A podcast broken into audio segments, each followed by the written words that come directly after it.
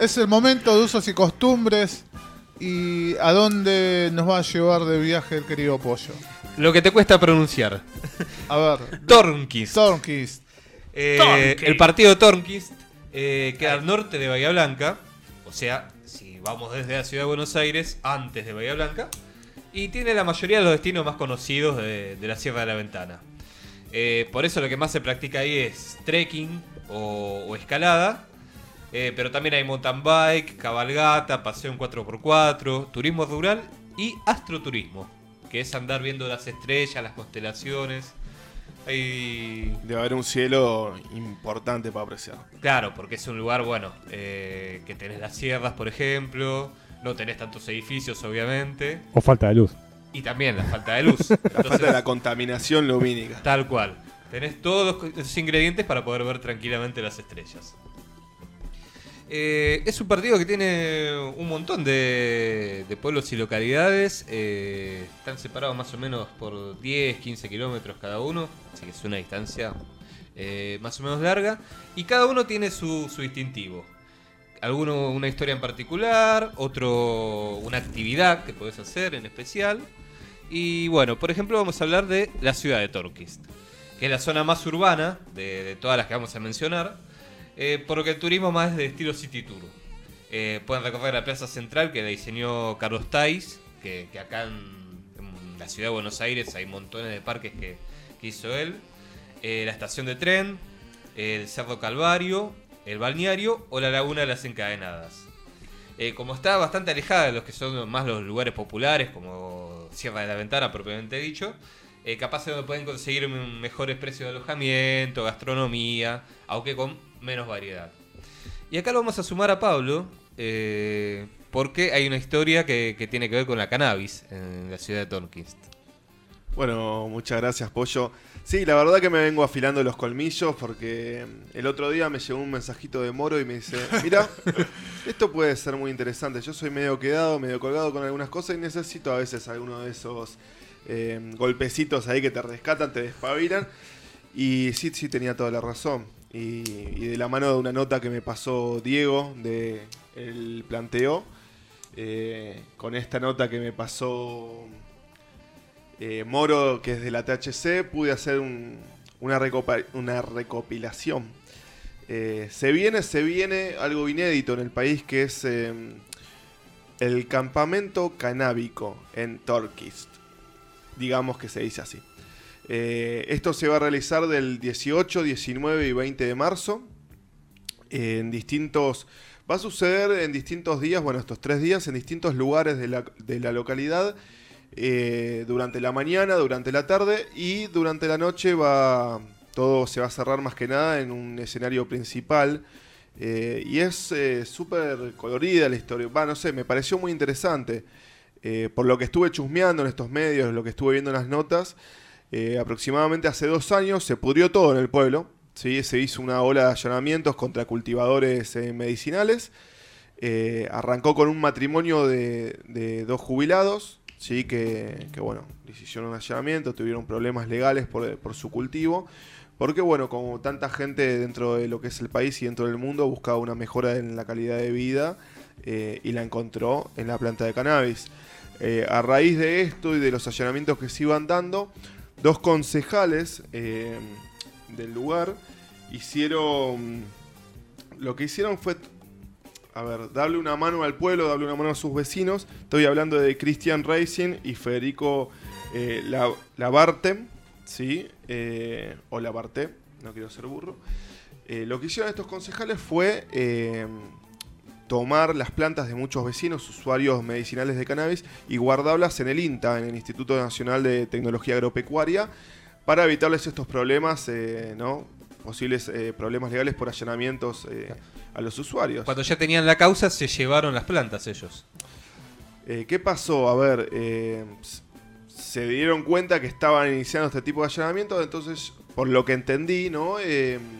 Para evitarles problemas a los vecinos, abrieron este espacio para eh, guardar las plantas y evitarles los problemas. Claro. ¿Qué pasó? Bueno, los problemas se los llevaron los concejales. Se comieron un allanamiento, se llevaron en cana los concejales. eh, bueno, a raíz de eso hubo una respuesta. ¿Sí? ¿Cuál fue la respuesta? El pueblo salió a las calles a reclamarle al municipio la liberación eh, de los concejales y de la gente que había tenido eh, estos problemas por, sus por estos respectivos allanamientos por el uso medicinal de- del cannabis, ¿no? Así que bueno, se logró por la presión del pueblo, por la unidad del pueblo, se logró que se el sobre ¿cómo se dice? sobreseimiento, sobre Sobreseimiento. Muchas gracias. Sobreseimiento eh, de estas cuestiones. Y eh, de un tiempo después se logró, antes inclusive de la implementación del ReproCan, del registro del programa cannabis a nivel nacional, se logró un registro de cultivadores a nivel municipal. Esto estamos hablando en el transcurso de los últimos dos años. ¿Qué pasa? Eh, surge una empresa eh, privado que es eh, Baracas Regional, que bueno, eh, justamente uno de los organizadores del campamento canábico es miembro de esta empresa, Alejandro Caporisi, que bueno, en entrevistas con los medios lo que cuenta es eso, lo que buscan con apoyo hoy por hoy del municipio, con apoyo del INTA, con apoyo del ReproCan, es generar este campamento para eh, impulsar lo que es el turismo eh, en el pueblo. Eh, bueno, vos mencionabas, ¿no? Eh, que estaba cerca de Sierra de la Ventana, por ejemplo. Yo la verdad no, no lo conocía mucho. Sí, está, bueno, justamente todo, todo el complejo serrano, o las partes más importantes, mejor dicho. Y ahora ya es uno de los destinos que, viene creciendo, bien de a poco, pero va apareciendo entre los más elegidos de Booking, entre las estadísticas oficiales que arma la provincia.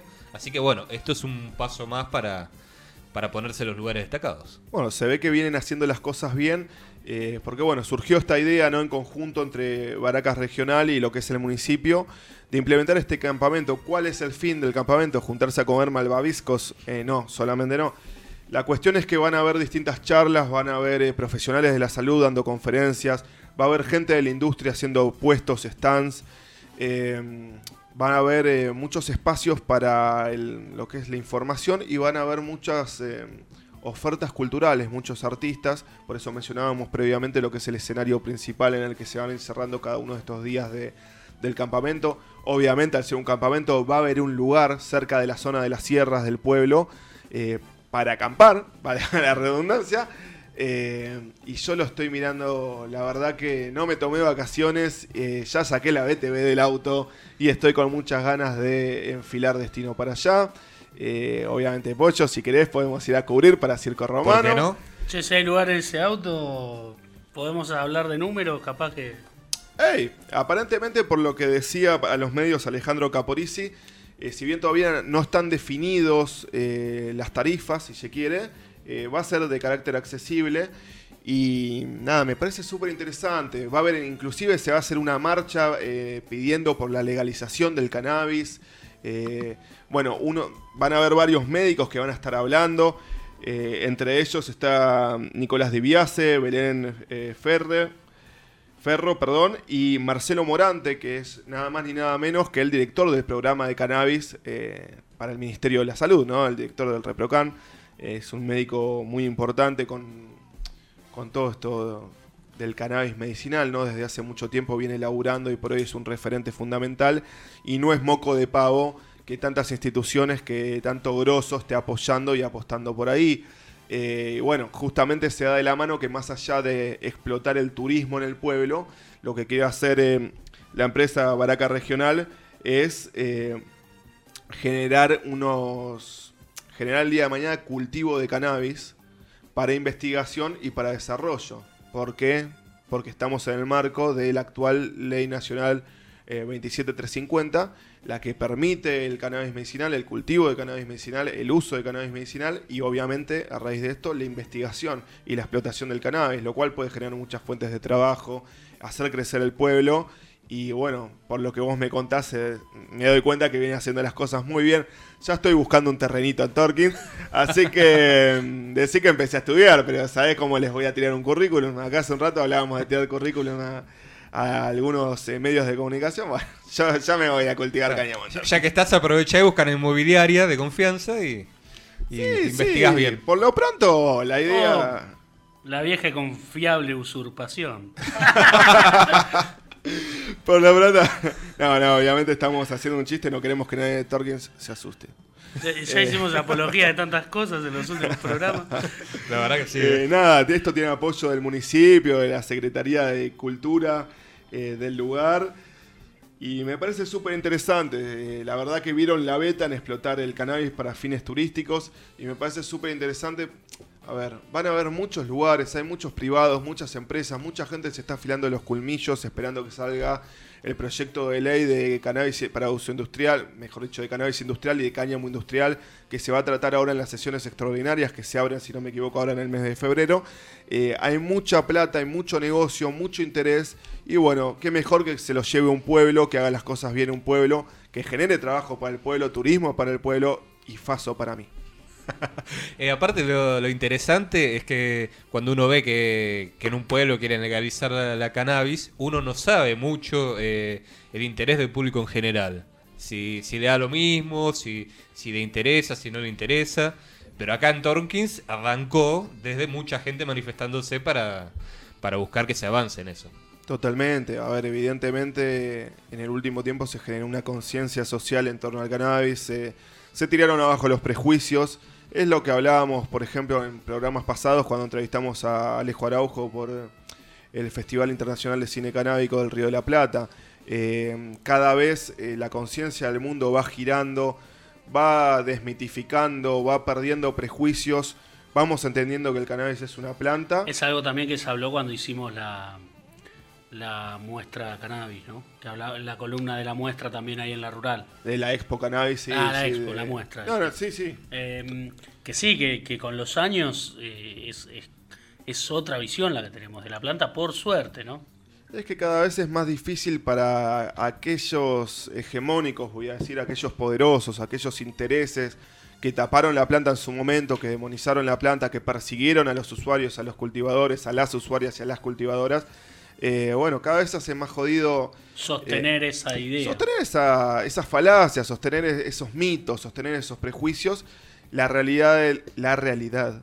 Eh, la gente tira abajo estas cuestiones, eh, la experiencia, no lo empírico, y ver cómo a tu vecino, como a tu familiar, como a tu hijo, a tu hermano, a tu madre, le cambia la calidad de vida gracias a una planta y no a un medicamento sintético que tiene más eh, efectos adversos que cosas a favor. Claro. Bueno, pasamos ahora a La Gruta y San Andrés de la Sierra. Que quedan los dos a mitad de camino entre Torkins y lo que son propiamente la, la Sierra de la Ventana. Eh, es el lugar ideal para los que estamos en los 38 años y queremos descansar nomás, que nadie nos moleste, mirar paisajes. Está perfecto, porque está cerca de unos morros, que, que son pequeños montes. Eh, al pueblo lo cruza un arroyo que se llama Arroyo Ventana. Y tiene por sobre todas las cosas eh, cabañas y campings. Así que capaz si no consiguen ahora para, para el festival en Torkins, bueno, ahí tienen otro camping para, para buscar lugar. También hay algunos eh, locales gastronómicos y mm, cruzando la ruta 76, que es la que nos lleva a este lugar, eh, San Andrés de la Sierra es una de las zonas más nuevas, que se incorporó hace poco a lo que es la comarca de, de Sierra de la Ventana. Entonces, bueno, también tienen más tranquilidad todavía y no tanto negocio por todos lados para descansar bien. Entonces, perdóname, aparte de sierras tengo grutas, me decís, y tengo... Eh, es el nombre, es el nombre. Ah, ahí va, pero hay, hay agua, hay arroyos, Claro, hay... ¿cómo tenés, es? tenés arroyo, tenés los morros, que, que son como unos pequeños montes, y bueno, miradores para todo lo espectacular que hay por la zona. Muy lindo. Eh, el punto más destacado después es el Parque Provincial Ernesto Tornquist, así se dice, que queda a unos 10 kilómetros de la Gruta y San Andrés de la Sierra. Eh, tiene una decena de recorridos para hacer desde la base de dos cerros, así que claramente tienen que agendar unos cuantos días para, para andar de visita. Eh, lo bueno es que son aptos para gente con distintas características físicas. Eh, algunos son para público en general y en otros ya hay que ser un montanista más experimentado. Yo que tuve la suerte de ir a algunos lados, tenés el cartel, ¿no? La advertencia que te dice, esto es para nivel medio, nivel intenso. Eh, calculo que habrá quizás algún cartelito que te, te vaya diciendo. Claro, aparte está bueno para saber si tenés que estar entrenando, más que venimos de 2020-2021 que no hicimos tanto ejercicio. eh, es bueno tener en cuenta esos detalles para, Sí, para no pasarla mal después, Yo a veces pienso cuando me fui al sur, dije, menos mal que me agarró antes de la cuarentena. Si hoy tuviera que subir todas esas montañas, creo que Claro, bueno. Tal cual. Yo estaba recordando en, varado. en No, San Martín no de los llego. Andes había un sendero que te decía nivel eh, fácil, no Sí. sé, o algo así. De fácil Eh, no tenía nada. Eh, a mí me pasó lo mismo en Bariloche y en... y Después me tuve que... Bueno, no, no viene el caso, estamos hablando de... Eh, la idea es llegar muy temprano por la mañana a cualquiera de, los- de los ingresos, eh, porque los horarios límites son más o menos a media tarde, 3, 3 y media de la tarde, ahí ya no, no puede entrar más gente. Y pueden arrancar con la visita guiada de los 5 desafíos, que es para toda la familia, o sea, ahí si, si no acostumbran a hacer trekking, ni escalada, ni nada, aprovechan ahí y, y tienen un buen lugar para disfrutar. Y seguir por su cuenta por lo que es el Cerro Bahía Blanca, que ya es un esfuerzo medio. Eh, los que están en mejor estado atlético tienen lugares increíbles como la Garganta del Diablo o el Cerro Ventana, que ahí ya tienen guías y, y unos cupos máximos. Te podés pegar una pérdida importante si hacen guía. Eh, sí, justamente los montanistas medio que discuten un poco esto de, de guía sí, guía no, pero el planteo que, que hacían desde el parque era que la gente se iba por cualquier lado ¿Te y, y después rescatarlos es un problema. A mí me pasó, perdóname que corto, a mí me pasó una vez en Salta, hay un lugar cerca de Cafayate que son las siete cascadas. Una vez una gente se copó y nos dijo, chicos, vamos a la tercera, dale. Después de la tercera nos dijeron, chicos, nos vamos a la sexta. Nos dejaron varados en la tercera cascada. Dos horas y media para llegar, dos horas y media para volver. De sí, de sí, que en un momento unos guías a no sé cuántos metros de distancia nos silbaron y dijeron, chicos, ¿a dónde van? ¿A la salida? No, chicos, se están metiendo más adentro. Gracias a esos guías, yo estoy acá en la radio y no estoy todavía dando vuelta en la montaña en Salta. Así que mm, es fundamental, le recomiendo a la gente que es inexperta y que va a estos lugares, que no sea porteña, que, o sea, en el buen sentido, ¿no? O sea. No, en seas- el mal sentido. Claro, no seamos orgullosos, no pensamos que nos llevamos al mundo por delante, que la sabemos todas. Acompañan al guía, le dan laburo a la gente de la región y por otro lado, no la pasás para el orto. Claro. He Y- notado, perdón, Sí. he notado, Pollo, que todo lugar tiene su garganta del diablo. Sí, es verdad. Hay un montón de lugares que se llaman garganta del diablo. Yo conozco una en. en Jujuy. ¿En Jujuy o en Salta? Sí, sí, En sí. Jujuy, En Jujuy. En no, Jujuy porque no hice sé. Salta Jujuy en el mismo verano y no me acordaba. Pero sí, en Tilcara. Tilcara, Humahuaca. Obviamente las cataratas. Sí, sí, ab- abundan las gargantas. de- no sé cuántos diablos hay, pero tiene gargantas por todos lados. Y la de Salta. Hay, hay que hacer una columna de gargantas del diablo. Ahí está. Es buena. ¿Cómo llegar a cada garganta del diablo? Y después hay que hacer una, Víctor, si nos estás escuchando, después te vamos a pasar el dato.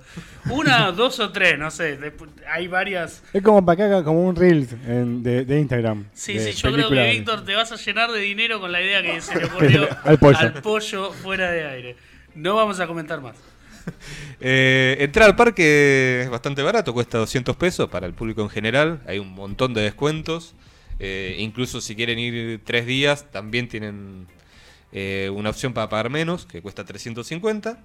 Y los guías cuestan 1000 por persona. El único tema es que se tienen que juntar grupos de, de 8 pasajeros porque obviamente no, no van a ir por vos solo. Obvio, obvio. Eh, y bueno, ahora vamos a Sierra de la Ventana, que es una villa turística. O sea, ahí es donde van a encontrar todas las actividades para hacer, eh, las excursiones, guías, todo. No. Si observan a la derecha del camino lo van a encontrar a Ricardo Iorio. Que Que, que la noticia que encontramos es que chocó. Siempre tan lindas sí, noticias. Que lo metieron en cana, que le hicieron juicio. Chocó contra una sierra. Googleé recién Iorio, Iorio cierra la ventana para ver si efectivamente vivía ahí y salió una foto de, de Iorio esposado al lado de un patrullero. Para, para seguir con la temática, eh, y, hablar de Sierra de la Ventana, imagino que es tan turístico que a las 3 de la mañana te, te dio ganas de comer algo dulce y tendrás algún kiosquito 24 horas para, para proveerte. Tal cual. Eh, ahí es, lo ideal para el que viaja sin movilidad como yo. O, o que capaz no está tan acostumbrado a organizar un viaje. Bueno, ahí tenés de todo. No tenés que estar yendo de un lado para el otro para cada cosa que, que querés hacer. Eh, por ejemplo, bueno, vos que decís la noche tiene un casino. Que, que es muy común en, en los destinos turísticos. Eh, otros lugares destacados son el Golf Club de Sierra de la Ventana, que es la cancha más alta de la provincia, porque obviamente está el complejo serrano, que, que de la provincia es llanura. ¿Sabemos a, a qué altura está?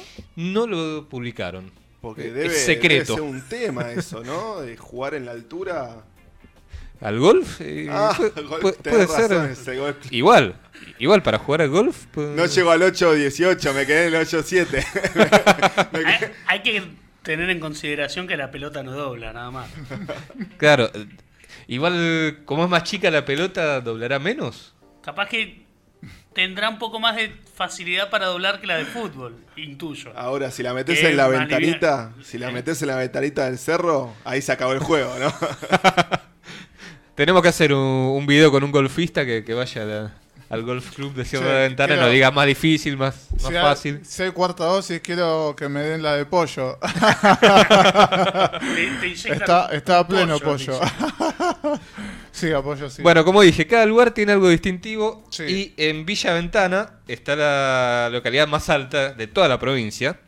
Recordemos siempre que la provincia es básicamente llanura y por eso los lugares más altos están donde hay sierras, ¿no? Eh, el lugar distintivo es el ya desaparecido Club Hotel de la Ventana. Empezó como una idea de hacer un centro de salud, pero cuando le llevaron la idea al ferrocarril del sur, eh, prefirieron hacer un gran complejo hotelero. Eh, lo abrieron en 1911 y como era una costumbre en, la hotelería en esas épocas, eh, llegaba un ramal de tren hasta la entrada. Cosa que hoy en los hoteles de, de cualquier lugar turístico no, no te lleva un tren hasta, hasta la entrada. Interesante eso. Eh, sí, eh, sobre todo porque capaz uno no, no imagina, estos lugares suelen, ser de clase media, alta, no se imagina tanto viajando en tren hoy. Eh, en cambio en esa época, sí, aceptaban y, lo usaban continuamente. Eh, pero poco tiempo después de, de que abrieron el hotel, se desató la Primera Guerra Mundial. Y entonces ya se empezó a complicar la historia. Eh, el momento de mayor esplendor fue el 9 de julio de 1916, que fue el centenario de la independencia argentina. Y hubo enormes festejos que estuvo Isabel de Borbón, el príncipe Eduardo de Gales, el presidente de Brasil, montones de políticos argentinos, diplomáticos, embajadores y gente de la alta sociedad. Ese fue como el, El pico, lo, lo más destacado de, de la historia. Pero al año siguiente, cuando ya Hipólito Yrigoyen prohibió los juegos de azar, empezó la caída que llegó al cierre definitivo en 1920. Tiempo después quisieron hacer una colonia de vacaciones de la provincia, que no funcionó, y en 1983 un incendio ya lo dejó en ruinas. Hoy se puede recorrer, está bastante completo, pese obviamente a que, se incendió y que, muchas partes se cayeron, pero bueno, es un, atractivo más de todos los que hay en, en. Y por último, para el que quiere comer o tomar, como Todos. el moro, que está levantando los dos brazos, está Sal de un Garay.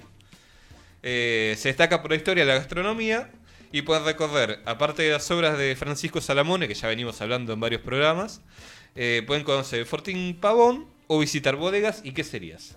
Hacer Oh, En recorridos. ese orden, en ese orden. Vi- Ahí para Fernando Saberi, que está asociado al Club del Queso. Sí. Vino y queso. Así que bueno, ahí pueden degustar, disfrutar un poco y después bajar la panza con, con un buen trekking por, por la Sierra de la Con una Ventana. botella de vino. También. Ahora, poneme el- el- los vinos, ponémelos en la base de la sierra, porque si no, no, no puedo bajar después. Después, si quieren mucha más información, que por suerte la Secretaría de Turismo se puso las pilas y, y tienen todos los detalles ahí de, de alojamiento, gastronomía, actividades, guías, transporte y todo lo que quieren, eh, pueden entrar a sierrasdelaventana.tour.ar. Bien. Eh, para llegar es fácil porque es la penúltima parada de tren a Bahía Blanca, que cuesta 730 pesos. Y si no tienen micros de Cóndor Estrella, de Retiro, o el Cóndor Expreso desde La Plata, que entran a algunas otras localidades, como la, la que veníamos diciendo, Sierra de la Ventana, Villa Ventana. Eh, el tren con camarote va hasta ahí, ¿no? ¿O estoy equivocado? Eh, sí, también está el camarote. Es para dos personas, ¿no? Sí, para dos personas. Bueno, que- Interesantísimo. Viajar en camarote los recontra recomiendo. Es cómodo y no es mucho más caro que, que el No. pasaje en general. Y vas y puedes dormir acostado, algo que También, obviamente. algo que, que- que hace más interesante todo. Yo no dormir sentado no puedo, bajo ninguna circunstancia. ¿Nunca te A dormiste menos- sentado? Ni siquiera un cama. Si me fui a Tandil a ver al indio, la vuelta te la duermo, pero si no, no. Ya, llega un momento que. Generalmente los viajes de vuelta, que vol- volvés más cansado que cuando te vas, duermo un poco, duermo. O si estoy muy roto, duermo todo el viaje. Pero cuando voy a un lugar no duermo. Y cuando vuelvo, eh, eh, a menos, ya te digo, un caso como un show del indio en Tandil, que uno está escabeando 12 horas de corrido. bueno, sí, dormís. Y después vengo y sigo durmiendo. Me, me acuesto en una cama y Sigo duermo. Pero. eh, pero no, no, me cuesta muchísimo dormir en, en medios de transporte. Me es más cómodo dormir acostado en el piso que sentado en un, en- en un Mm. coche cama, digo. Sí, totalmente. Pasa que por cuestiones de seguridad te dicen ponete el cinturón, lo cual está bien, a ver, ¿no? Vas en un medio de transporte. A mí me, ha pasado hasta de dormir en, en- ¿Viste los asientos de atrás de la combi? El- esos que no se reclinan y decís, ¿cómo dormí que me senté atrás de está todo? todo caliente con. Pensé que era más cool por sentarme en el fondo, ¿no? Pero no se reclina el asiento. Y ahí he llegado a dormir todo apunado en el norte, pero tengo sueños raros, ¿viste? Ya como... ¿Qué llama sueño raro? Sueños raros, no, no, no, no- no sé, hay plumas, colores, no sé. co- A- a- cosas. alguna garganta de algún diablo. Volviendo a alguna garganta de algún diablo, olvídate, sí, sí, sí. Muchas gracias, Pollo. Sí, sí, te interrumpí. No, no, que iba a decir que como Homero cuando toma no sé qué cosa y termina viendo un zorro. Sí, sí, arriba de la pirámide, ahí El, más o menos. el que come la fondue esa, El ¿no? picante. Ah, verdad. To- Todos los picantes. ¿El picante o la El picante. No, el picante. el chile es picante. súper sí, sí. picante. El extraño viaje de nuestro Homero, una Ese. cosa así se llama. ¿no? Ese es el que busca a su alma gemela. Sí, yo creo que hace poco vi un video que menciona ese capítulo como el comienzo del declive en los argumentos de los Simpsons. Y creo que algo hay. Es un capítulo que si lo analizás es muy extraño para los Simpsons. Y a partir de ahí empieza como el quiebre con las temporadas más, más flojas. Puede ser, puede ser. A ver, termina en un faro, ¿no? Sí, pero no, es un capítulo que no tiene ninguna lógica y que no, flash, es, no es de Noche de Brujas, por ejemplo. No, es muy raro, es un capítulo muy extraño. Muy flashero. Esa es la, la calificación. Eh, Pollo, te agradecemos, obviamente, toda la data. No, por favor, siempre gusto. completísima, completísima para ir a Torkins y todos los lugares que nos nombraste, cada uno con- encima con su característica. Y aprovechen, bueno, el festival para... Sí, sí, sí, vamos a dar novedades próximas del campamento canábico, a ver si se cruzan ahí a integrantes del Circo Romano, trabajando como debe ser, obviamente. Si se las sacan una foto con, que- la, con algún integrante, la mandan, la publican. Obvio, obvio, obvio, obvio, también. Depende del estado en el que Claro, tal cual. No, Hay fotos que no convienen. que lo manden, que Van lo a manden ir a, a un, Claro. a un concurso y ahí vamos a ver quién Sí, el pero nosotros no. Claro. Mándenlas, pero no aseguramos que vayamos a subirlo. Vamos a hacer una selección. Claro, fíjense si el integrante sale más o menos bien. En una- A ver, si la movida arranca a las 7 de la tarde, No, entre las 7 y las 8 nos pueden fotografiar. Si eligen, si eligen a Mr. Cannabis, ahí capaz que nos, podemos, nos postulamos. Cannabis. Yo creo que hay grandes chances de que gane alguno de nosotros. No sé cómo, no, la verdad es que no quiero eh, pecar de prejuicioso con el resto de los programas radiales, pero va a ser difícil competirnos. Vamos a escuchar, Diego, una canción y seguimos con